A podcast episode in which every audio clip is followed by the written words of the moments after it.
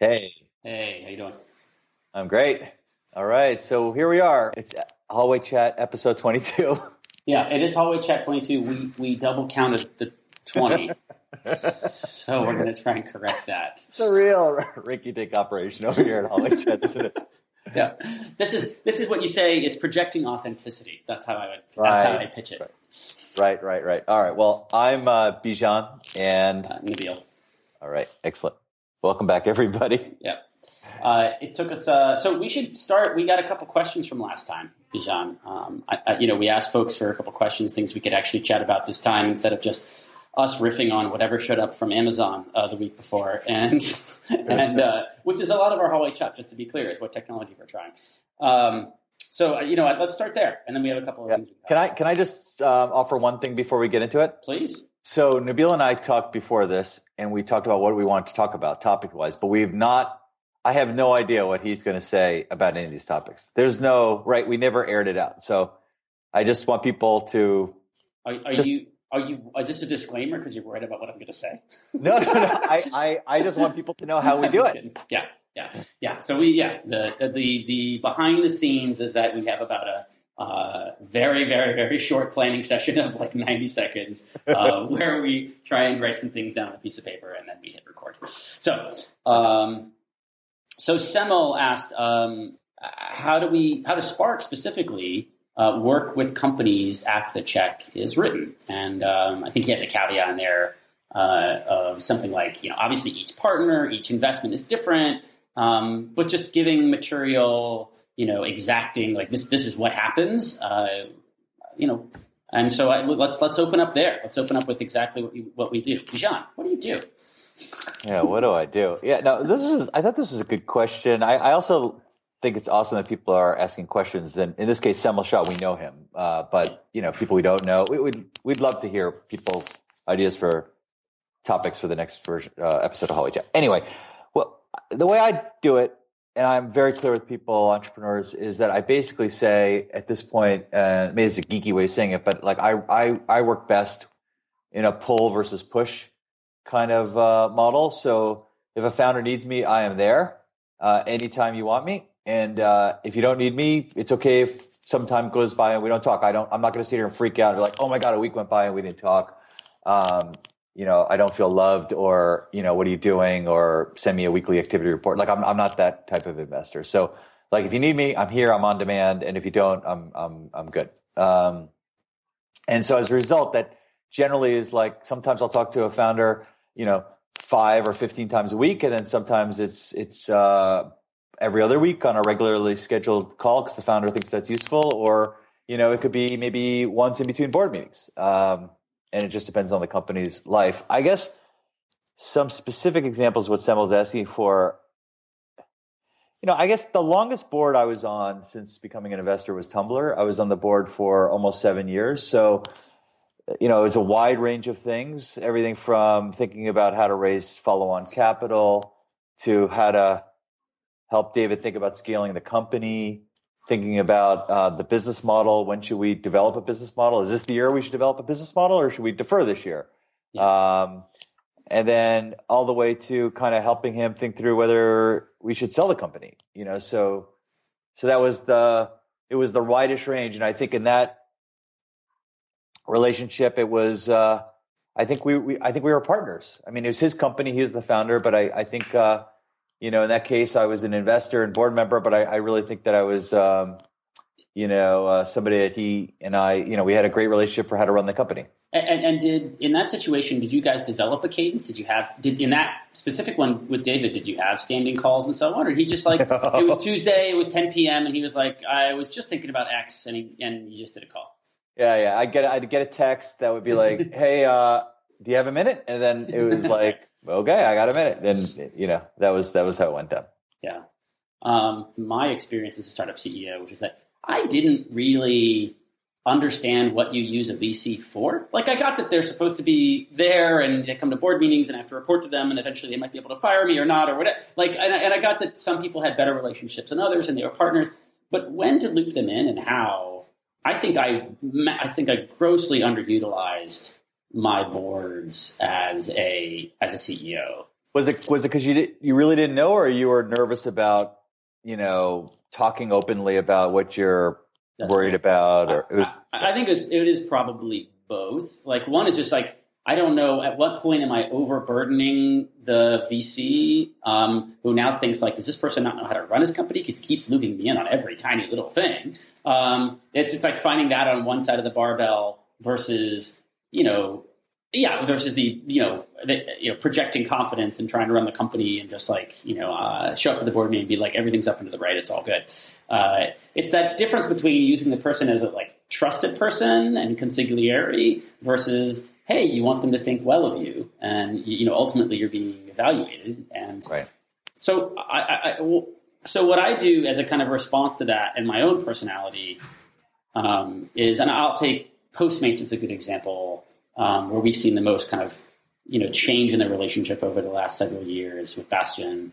Um, so there, you know, he, that's a business that's complex to run. It's running in a bunch of different directions all at once, and there's a bunch of strategic and business issues. So with him, I just have a, a, standing call every two weeks that we have on the books.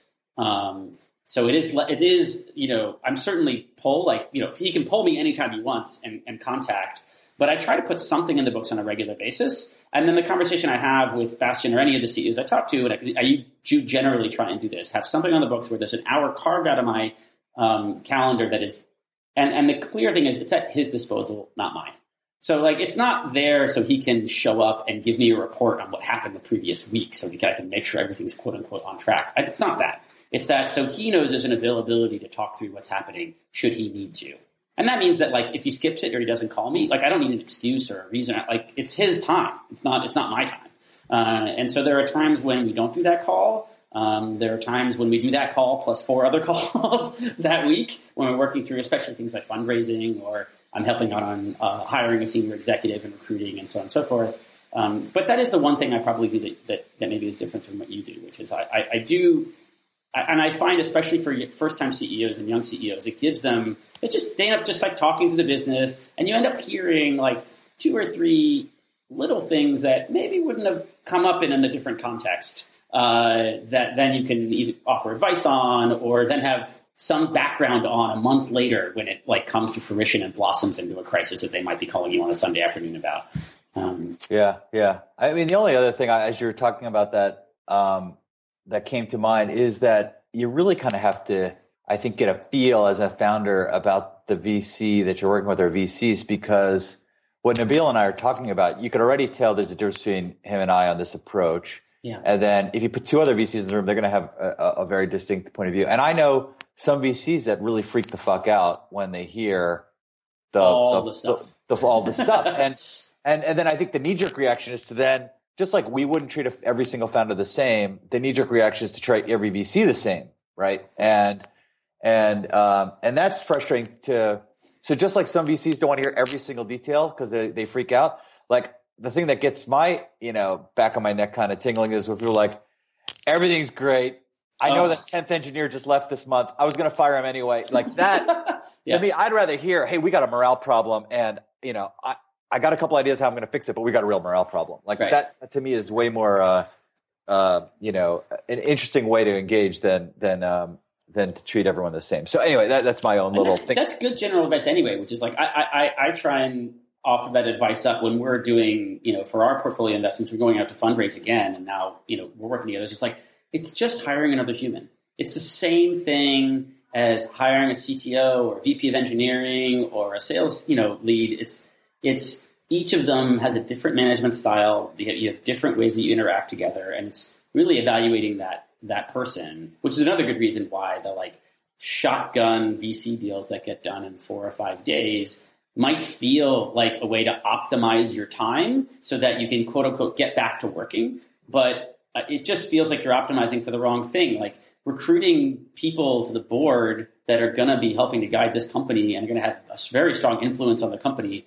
It's part of the. It is a very. It's as important as getting a senior executive, at least, if not more. You can fire a VP of engineering that doesn't work out. Um, you can't let a board member go, and so you should be interviewing like crazy. Uh, um, and you should just think about it that way. And that's like what. That's also, I think, back to what kind of relationship do you have and want with your board member? I have I have some I have some relationships with founders that are that are really intense and all the time, and we have and it's and, and there are other ones that are just not that way, and both just as positive. It's just a different relationship, right? Because a different yeah. founder. You know, I was thinking about that, you know, speed dating thing that's happening over the last, you know, many years where founders want to get the financing done, lickety split, and get back to work. And uh, and you know, I was thinking about like, why is that happening? What's the dynamic? And and it all is because we're paying for the sins of of the prior generation of investors that took up too much time.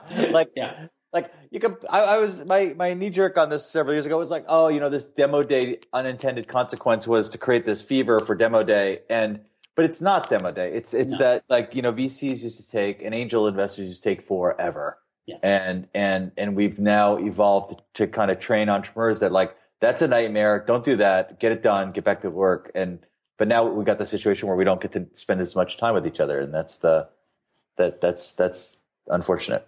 So if we're talking about what the advice is to how you think about bringing in, you know, a VC on board and partner, um, you know, similarly, one of the other things people sometimes optimize for well, is price, right? And it's balanced against everything else, but you don't want to dilute more than you need to, and, and so on. And I'm curious what what kind of conversations you're having with your portfolio companies in regards to um, price, given the current market conditions where it seems like price is softening.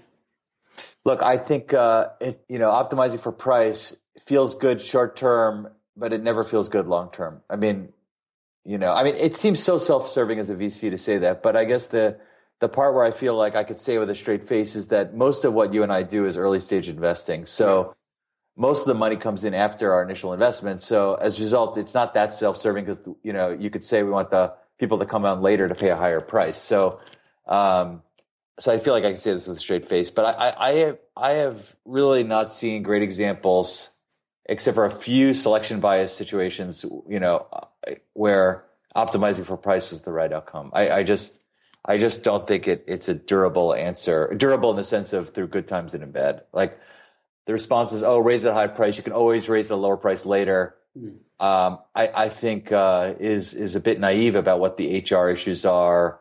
You know, the new investor doesn't want to deal with presenting a down round and just would rather not do anything than like there's all this mess that I've seen where um, I, I, I just feel like going for that price over everything else is is really suboptimal. What about just to put a little more pressure on it or to point a little bit at it? Like, what about a situation where you're worried about it's a competitive market and there's you know there's another um, startup that might that you might be hearing is raising at a higher price right now or just closed around at a higher price right now and so you're worried about the optics of being you know the lesser valued of the company you know the two companies in the market?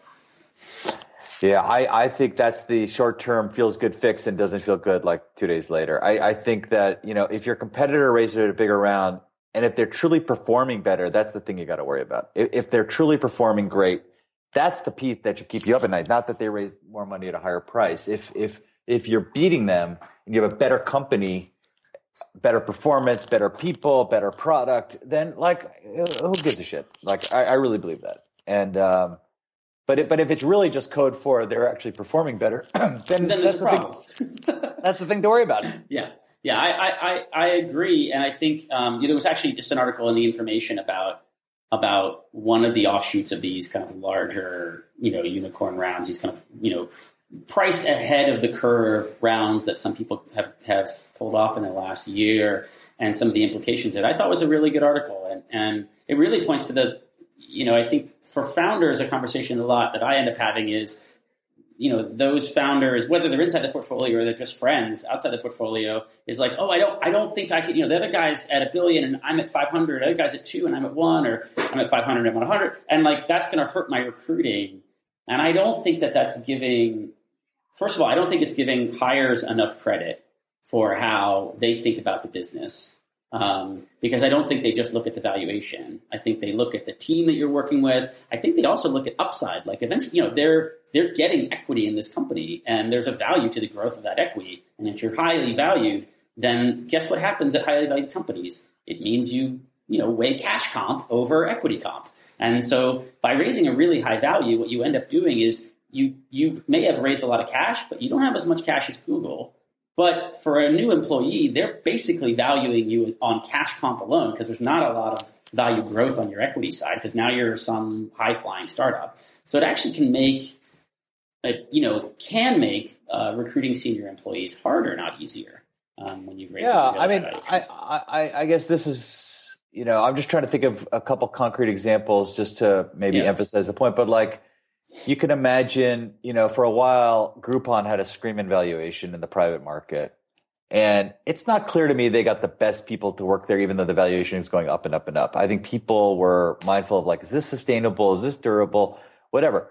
Yep. Um, and and, oh, my, my, my, previous company, you know, at, when I was at Zynga, that that was exactly the experience. Was um, we hit a certain valuation threshold, and it was very interesting how when we got the round done, it felt really amazing but the senior executive conversations changed in tone and tenor night and day. Um, it went from, oh my God, one of the one of if not the fastest growing revenue startups in tech ever.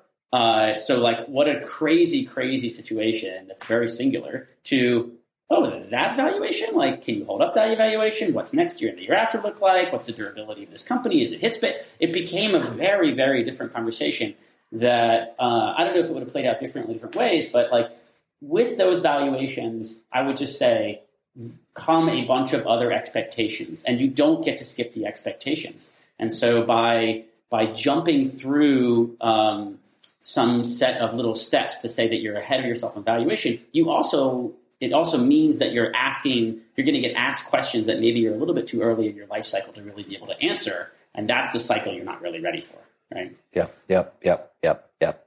Yeah, exactly. Look, look at the comp- uh, company that uh, I don't want to get specifics today, but I'm feeling in a couple weeks we could. Like, if you go out and do an IPO at a very high price, you have to live with that. Yeah, you know. Yep, that's very true. We should talk about that in a couple weeks. Maybe one or two, one or two hallway chats from now. um, uh, next question. Let's let's jump to question number two, right? Yeah. Uh, so Steve Kane, both of our, we've known him for years. Uh, he asked, I mean, how would you characterize what he asked? I mean, I, my headline of what he asked was, once you read his exact question, I would characterize it differently. But do you have his question up there? I don't.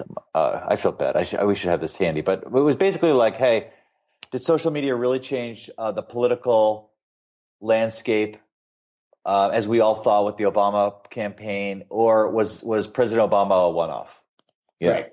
Yeah. Well, basically, does, does social media really affect or change? I mean, I would even generalize it. Does social media really change the world, or are we all just bloviating? And at the end of the day, it was more about. In his case, he was using Obama. Was it really just like Obama was a unique character, and in any environment, you know, that would have happened?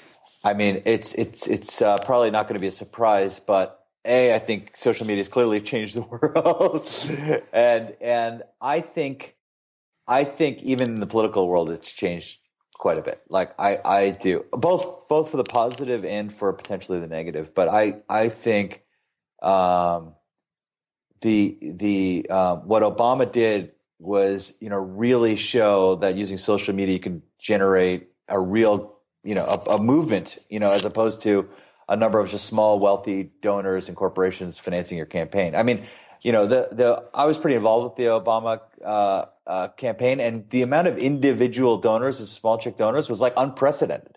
Yeah, and and the the the um, the organization obviously was was amazing, but that campaign's social media strategy and execution was was fantastic. So you know, I've heard this this question actually asked several different ways when, we're talking about like. Um, you know, Black Lives Matter, or we're talking about uh, the Arab Spring, or, or you know, Obama elections. I, I, I, tend to come out on the positive side as well. I, I think the reason this question gets asked is because um, it's it's not such a singular cause and effect moment. So you know, we don't point to when, when you look at presidential elections and you look like the impact of the 1960 Kennedy Nixon debates. Then you have like a before and an after. You have like Nixon came up. That wouldn't have happened in radio. Like that's a direct cause and effect, and then everybody believes. But if the if that had not happened, it's not like we would have been arguing now today, twenty years later, that the advent of television had no impact on how politics is conducted and how elections are run. It Yeah. like that's it becomes patently obvious over a longer time frame. There will be di- there will be different presidents of the United States over the course of the next this election cycle and the next several election cycles because Twitter and Facebook and other social media companies exist. And it, and Yeah. like I don't think I don't have personally any question about that. Now, what kind of candidates rise up because of that? I think is still. I mean, I might have my ideas, you might have your idea. Like that's still up for debate. I think you know the fullness of time will make that pretty obvious how it's impacting culture. And, you know.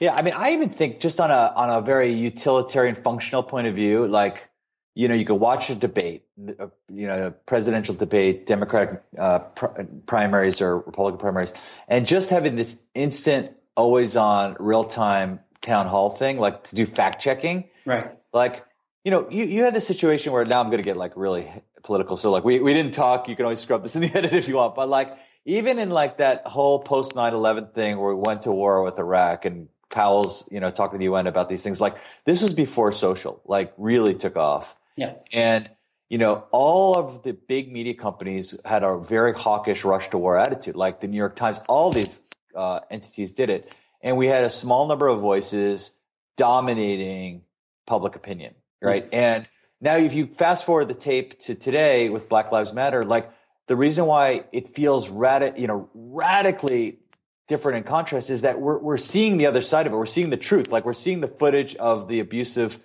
police officers. We're seeing like the facts. It's not like there's a point of view. We're seeing the actual photo or video in real time or moments after. Like that's a moment of truth. It reminds me a little bit of you know Neal Stephenson in Snow Crash talks about uh, this old sci you know not sci-fi novel uh, from I think the early '90s, '91, '92, uh, you know where he kind of first started propagating the idea of an idea virus, right? And, and that's really what you see, which is just like, look, it's not what the Obama administration um, wants to sell you this week. Um, that's a part of the narrative, but it is also what are the ideas that just naturally spread on their own. And so, you know, Black Lives Matter is a good example of that. And you're saying, hey, if there was some really good ideas or concepts around the Iraq War uh, and how maybe we should have thought a little bit differently about it, that in an environment today, those might have spread and those might have become a part of the mainstream conversation in a way that they had no avenue to at the time, right? Yeah, like the thought leadership that like, hey, they didn't have these WMDs. Like, where could you get that information? And I just feel like today with social, like, you know, you get the other point of view right away. You know, like every time there's a discussion around like whether the police are conducting themselves properly, like you get the other point of view right away. And and I think that um, that level of transparency is is the unique thing that we're going to see. That with TV, yeah, it was radically awesome and important. But when you went from five channels to fifty channels, I think it's it's a small uh, improvement versus what we have now with you know billions of people connected uh, on mobile. I, I just feel like it, it's just it's it's hard to even compare. Yep. Uh, We seem to be on the same page here. Yeah, yeah, yeah. You're right. You're right. We're just convincing each other of what we both believe. Yeah. hey, so one thing I want to ask you is you. Um, we didn't get a chance to really talk about this, but you went to the uh, Upfront Summit last week. I, I don't think I've been to a conference quite like it. And so, for those who haven't, uh, who don't know, this is uh, you know VC firm Upfront down in LA uh, runs a it's a three day event uh, where they have an LP meeting for a day that's closed. I'm not an LP in Upfront, so I wasn't there. Uh, the next day is um, LPs and VCs, kind of the call it the ecosystem around Upfront, people they invest with and work with. And then the third day is their tech summit, where they have a bunch of founders and entrepreneurs. The mayor of LA comes by, a bunch of speakers, and so on and so forth. And so it, it was a very interesting mix of people in a very different context than I'm used to. I haven't been at a conference where there are a whole bunch of peers in the industry, VCs, in the same room with LPs um, and entrepreneurs all at the same time. So there's like our, you know, we had our annual meeting just a couple weeks ago, and that was like us and our LPs and a handful of our entrepreneurs as well. And now everyone got to mingle, but it's not like a larger ecosystem with, a VC community was there. Um, so it made By, uh, some- by LP is just for people. That, it's limited partners. It's, it's the uh, firms or or, or It's our or- investors. it's our investors. Thanks. Yeah. Yeah. Uh, and so I just there were a lot of hallway conversations and side conversations, not to mention the conversations that were happening up on the stage. um, that were that were very different. And, and and what was very interesting was the LPs were surprised, like were largely positive, and the VCs were the ones who were dour. And uh, yeah. so LPs were saying, "Hey, we believe in in venture and tech investing," and the VCs were saying, "Ah, not so sure." Uh, well, uh, the, the, best example of this is, uh, you know, Dan Dan Primack um, had a had a handful of LPs up there on the on the uh, the reporter. Dan Primack had a bunch of LPs up there that he was interviewing, and the actual conversation with the LPs is off the record, so I won't go into who which LP said what or whatever. But um, but you know, it's, it's Dan's job to, to poke uh, at the industry and, and, find holes and so on. And so you know, he would ask prodding questions like, uh, you know, why do you not just put all of your money uh, under the mattress? Uh, given you know the relative poor returns of VCs a, as a whole, because as we all know, like most VCs don't actually make money at this job. Um, there's a relatively small number that are that are uh, that are responsible for the returns, and it was uh, anyway. The dialogue was very interesting because the LPs, yeah, were largely maybe these were just good LPs. They're they're in good VCs, and so they're feeling they're feeling pretty good about things but very level headed, just very much like, look, you know, we we believe in this market in the long term and in the short term. Um, you know, we see the returns that we want to see, uh, and and some a little bit of like, and where else would we put our money? Like, yeah, yeah. So that yeah, the LPs felt very calm. It, you know, it's not at all. And some of these people also make side private equity investments. Some of these people are doing some of these one, two, three billion dollar rounds, and they were far from panicking. The prices that we saw two years ago are not the prices we're going to see for companies today, that things are going to soften a little bit. Um, but no one felt, even the folks who were spending those checks on those higher valuations, I, I didn't hear anyone, you know, any of the LPs and, and private equity later stage folks really, really doubt. They were all seemingly relatively positive. They felt like there were a lot of real companies being built out there. Um, maybe some valuations were going to change a little bit, but that you know, all was not lost, and there there was this was not a uh, you know the king with no clothes. Hmm.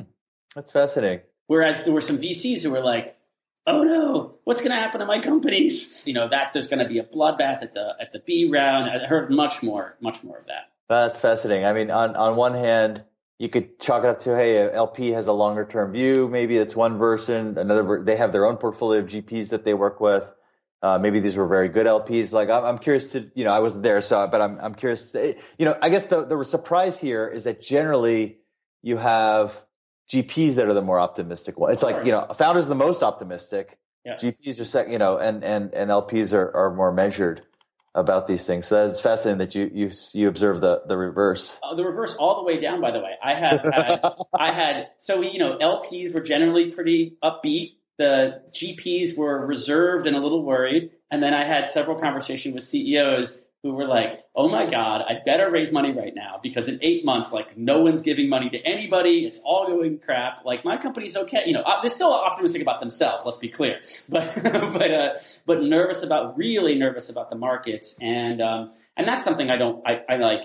I don't know if you've had this, Bijan, but I, you know, I've definitely had several conversations with CEOs where I've just been trying to talk them down from doing anything too rash. Like I still, I still believe. I don't know if you, like that. Look, good companies are going to get funded, and, and the best companies are going to get funded in any environment. And so you should still optimize for trying to be the best company, and don't like do cockamamie rounds um, that are rash just to get rounds done right now. And I don't think that's universal advice, by the way. I think there are other VCs giving different advice.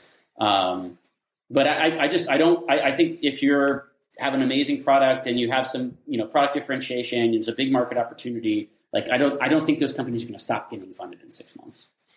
Yeah I, I as you expect i totally agree. I, I think the only thing that is you know maybe i feel compelled to point out is that most companies over the course of time for their life um, don't do well statistically. I mean it sounds a little cold but yeah. you know like like uh, you know most startups don't you know, go public and become massive companies or get bought out for big numbers. I mean, this is a this is a business where everyone goes in eyes wide open that, that we're in the outliers, you know. And so if you find yourselves in the majority, which is you're not killing it, you're you're grinding it out, you're figuring it out. I think in that case, you, you need to be really mindful of, you know, how much money you're spending and, you know, really do you feel like you've got, you know, real, you know, traction in the market before you start thinking about like, you know, hitting the gas pedal? I mean, I just think those are hard. The, the, the 20 or 30% of our portfolio that happens to be killing it right now, like they're,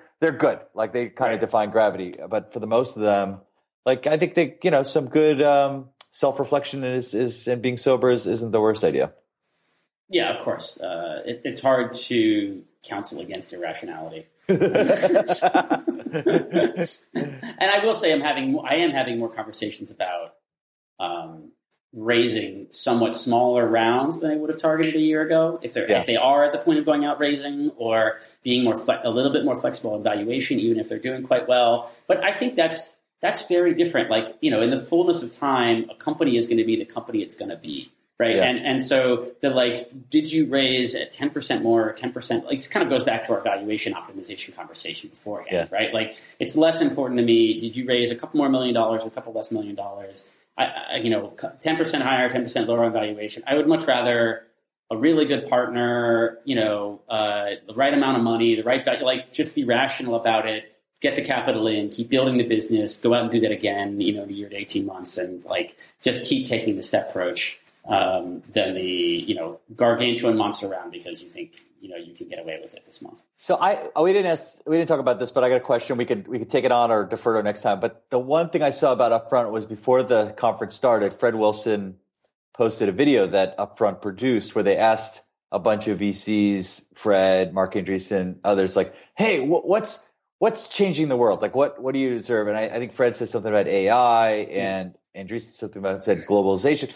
And then Vinod, Vinod had the best response. and and Vinod said, uh, "You know, I have no idea. The VCs that say they know what they're talking about don't. You know, it was classic Vinod, right? Yeah. Classic. Uh, anybody who anybody who says they know what's happening in the future is stupid, or something along those lines. Or yeah, like you should worry about them the most, or some very yeah. provocative thing. So, what was your what was your takeaway on that? Forget the drama with Vinod's comment. Like, yeah. just uh, are we at a point now where predicting things is is the right compass as an early stage investor? I, I, this is an interesting way where probably Spark differs from a lot of firms. I think a lot of firms, it is their business to prognostic. Like, there's a lot of thesis based firms um, that USV is a thesis based approach. They have you can read about it on their website. They have four or five different areas of interest that they're investing in right now, overall market views, and Vinod's provocative uh, comment aside, uh, they've done pretty pretty well with that thesis based approach. Amazing, amazing well. Yeah, amazingly well. And uh, you know, we have never had that approach. I might have one given thesis about about the way I think things are panning out, but um, we've but much more of kind of like I'd phrase it like trying to keep a beginner's mind, like trying to not close off doors so you're not ready. I mean, you know, when you know when you know, Satya brought in Oculus to present. I don't know how you like. I don't know how you prepared for Oculus before they showed up the day before, right? Like, I don't know how you were ready for that until you actually saw the product experience. And in fact, I can think of a thousand theses about hardware investing or anything that would like actually talk to you out of doing that investment. And um, I, you know, there's many there's there's many ways. I, I like I like our way, but. Uh, Um, to a certain extent, it's, it is our job though to prognosticate. Like, I don't know if you'd care to say way. I, I, have always described it to founders as we form those theses with the founder when they come in to talk to us. It's it's hearing their view of the future and then seeing if it resonates with us versus um, having some predetermined view of of how it's supposed to be and then having the founder's vision fit or not. Yeah, I think that's good. I mean, I, I, guess the the part that I found you know great about Vinod's thing was this you know unbelievable honesty. I think the, um, but I did find myself kind of having this gradual thing where I went from like laughing and agreeing to like I I think that we are uh, more opinionated and and thoughtful about this. We get it wrong a lot, but when we're right, we're really right. And um, so I, I don't know. I, I, again, I think each firm and each partner has a different kind of take on all this stuff. But uh, I, I, actually found myself kind of first laughing with Vinod, and then kind of it's it's a bit uh, it's a bit cynical at the end of it. You know? Yeah, yeah. So, oh, la- lastly, I, we were going to talk about, and it's it's it's a related subject. Which you know, Andy Rubin, our friend Andy, Ah, has a VC firm, and he had a great announcement today uh, that um, we haven't talked to him directly about, but but maybe on a future podcast. Um, um, they're building software internally, right, at the, at his VC firm. right. Yeah, he's he's doing a whole bunch of stuff around artificial intelligence uh, at the firm, and and you know he, he wants to um, make this available to companies that they back this these types of technologies. Um, and and AI, you know, maybe it's AI today, and and tomorrow they'll they'll expand the portfolio of technologies, but but this is what they talked about today around robotics and and artificial intelligence. We we have not talked about this ahead of time, but um, and and I don't know why because we should, but uh, it's I think this is where all VC is in, in ten years. Um, what what do you mean by that?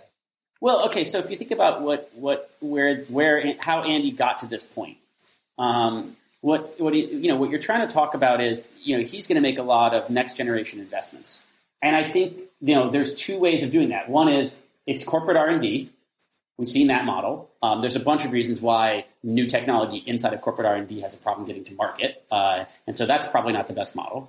The second model, which is the model we're in right now, is hey, once those tools become commoditized enough, then a new startup can take advantage of them. That's the internet. That's you know uh, Python. That's whatever new technology. Then everybody takes advantage of it, and you use that new technology or new tool as a new accelerant to get ahead.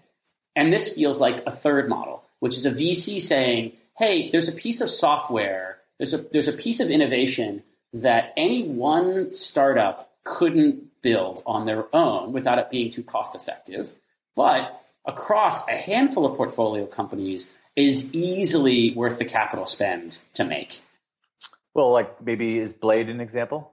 Um, well, you, why don't you characterize Blade for a sec, and then because Well, how, how do you feel like they're using software? uh, sorry, they're not using software, but they're bringing another level of expertise along with just capital, right? Around like hardware manufacturing, contract manufacturing, and, and hardware operations. Is like if you're a Blade portfolio company, Right. you probably decide to work with Blade because of all this other extra services you get from them. Yeah, we've seen this first and foremost, I think, in like hardware incubation companies, Right. in like Lemnos Labs, and um, you know, uh, because they have internal costs that are too high. So that's an obvious one. I, I think those are great, good. Like a lot of them, I think they're adding a lot of value.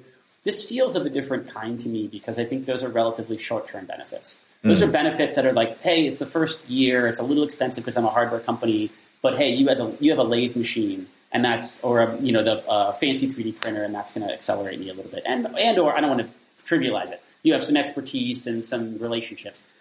That is great. 18 months later, does it really still help you? Um, Yeah. So here, here's my take. I totally um, think this is awesome what Yeah. Andy's doing, but I totally disagree that this is the future of, of venture capital. Awesome. Like this is the future for playground. Like that team they have is is exci- is amazingly unique. Like Peter Barrett's a co-founder of Playground. He we worked together at Web TV along with Andy. We're like this is an extraordinary group of uh, human beings at Playground that can do this. Um, and it's not clear whether they can even do it, but I, I'm betting. I would bet. try, on- yeah. I would bet that they will. Yep. Um, but I think this is kind of like to me, like what what Mark and Ben are doing at AH with all that infrastructure. Like it's going to work for them, but if everyone else tried to do it, like it would totally fail. Like if we had 200 people here, it would it would be an epic failure. You know what I mean? And I think I think if benchmark at 200 people, it would it would take away with what makes benchmark benchmark. And so, like I think if if Sequoia starts hiring AI people because they're trying to like kind of do this or forget, you know, like I, I just think it, it would be an epic fail. And then the other side is so that was the thing about like not all firms can kind of just like clone this thing or right. whatever. But the other piece is that like I don't think it gives startups enough credit. Like if you look at the most amazing, impactful startups the last five years, ten years, fifteen years, whatever, like I think the thing that makes them special is they figured out the awesome thing that they're going to deliver